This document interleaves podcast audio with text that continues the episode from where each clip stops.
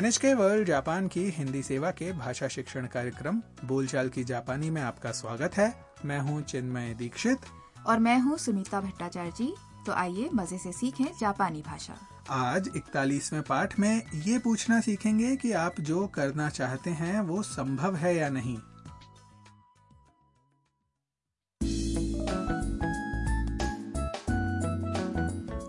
मिया internet पर कुछ देख रही थी कि अचानक उसकी नजर एक खबर पर पड़ी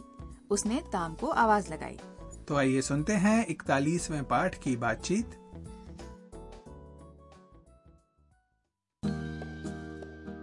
タム見てユウキさんがピアノコンクールで優勝したよあ本当だすごい来月2日にコンサートがあるよ行きたいですチケットを買うことができますか予約してみるね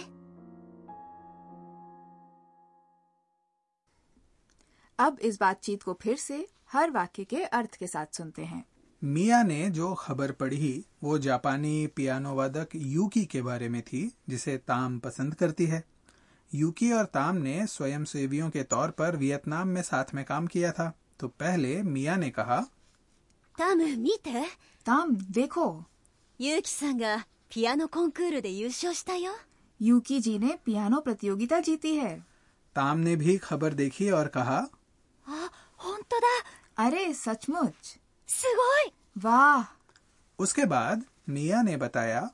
来月2日にコンサートがあるよ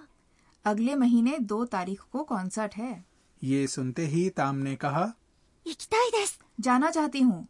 チケットを買うことができますか टिकट खरीद सकते हैं तो मिया ने जवाब दिया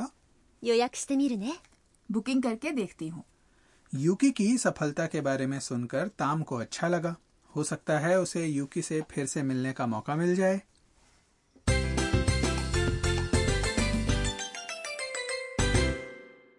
आज का मुख्य वाक्य है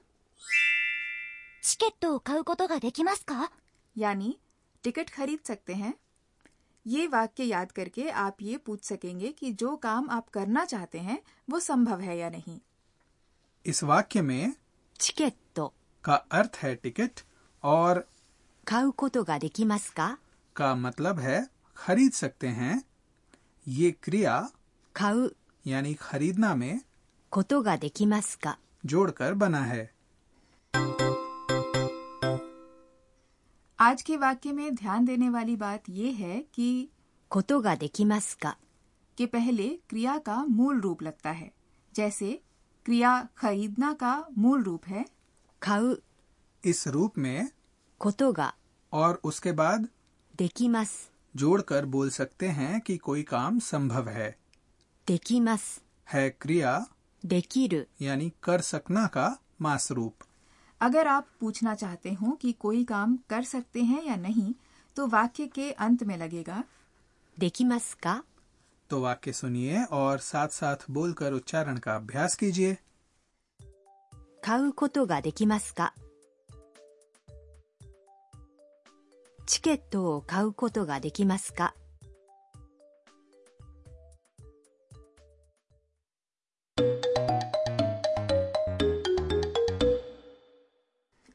अब एक छोटी सी बातचीत सुनते हैं जिसमें एक आदमी होटल के रिसेप्शन पर कुछ पूछ रहा है すみません歌舞伎はどこで見ることができますか本日ですかお調べします और अब समझ लेते हैं इसका अर्थ पहले आदमी ने पूछा すみません歌舞伎はどこで見ることができますか माफ कीजिए काबुकी कहाँ देख सकते हैं 歌舞伎 जापान की एक पारंपरिक नाट्य शैली है どこで का अर्थ है कहाँ पर इसका उपयोग ये पूछने के लिए किया जाता है कि कोई काम किस जगह हो रहा है 見る का अर्थ है देखना और उसके बाद लगा है ことができますか जिससे पता चलता है कि वो आदमी ये जानना चाहता है कि काबुकी कहाँ पर देख सकते हैं रिसेप्शन पर मौजूद महिला कर्मचारी ने उत्तर दिया 本日ですかお調べします आज पता करती हूँ 本日 का अर्थ है आज ये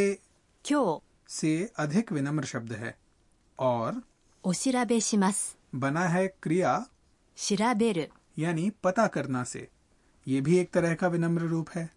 तो वाक्य फिर से सुनिए और उच्चारण का अभ्यास कीजिए 歌舞伎はどこで見ることができますかすみません歌舞伎はどこで見ることができますか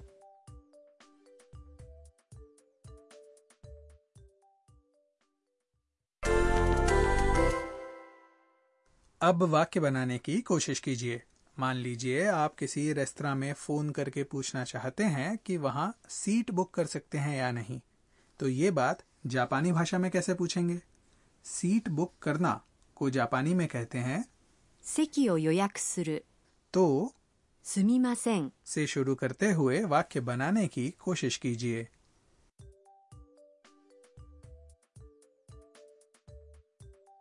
すみません席を予約することができますか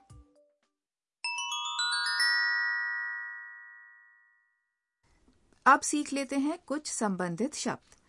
आज की बातचीत में मिया ने कहा कि यूकी का कॉन्सर्ट 来月2日 यानी अगले महीने दो तारीख को है तो आज हम सीखेंगे तारीख बताना महीने की पहली से दस तारीख के लिए खास शब्द हैं सुनिए और साथ साथ अभ्यास कीजिए पहली तारीख 1日 दो तारीख 2日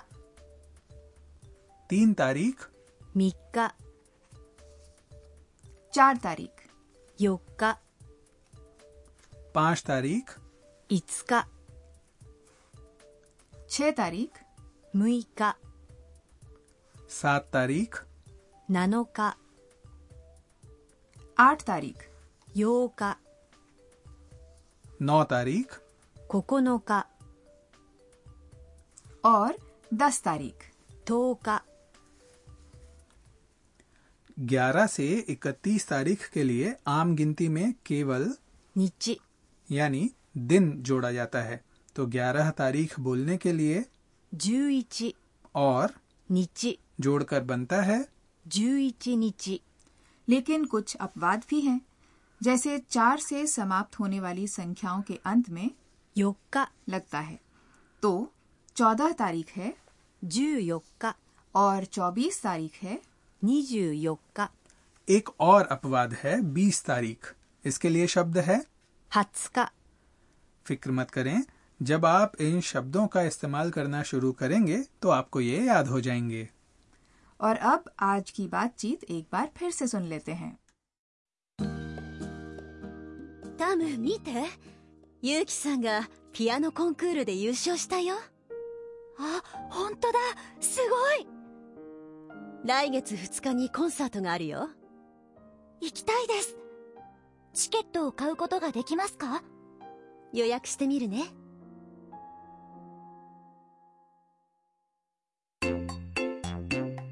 はるさんの知恵袋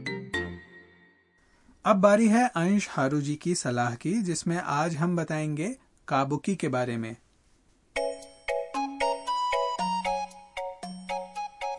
काबुकी जापान की सुप्रसिद्ध प्रदर्शन कलाओं में से एक है ये नाट्य कला यूनेस्को की अमूर्त सांस्कृतिक धरोहरों की सूची में दर्ज है इस कला की विशेषता ये है कि इसमें महिलाओं की भूमिका भी पुरुष निभाते हैं काबुकी का मेकअप प्रभावशाली होता है इसमें नसों और मांसपेशियों को बढ़ा चढ़ा कर दिखाया जाता है लाल रेखाओं का अर्थ है अच्छा व्यक्ति और नीली रेखाओं का मतलब होता है बुरा व्यक्ति काबुकी कलाकार संगीत की ताल पर आंखें बड़ी खोलकर अलग अलग भंगिमाओं में कुछ देर रुकते हैं माना जाता है कि जब मंच पर लाइटें और कैमरा नहीं हुआ करते थे तब इस तरीके का उपयोग क्लोजअप यानी पास से दिखाने जैसे प्रभाव के लिए किया जाता था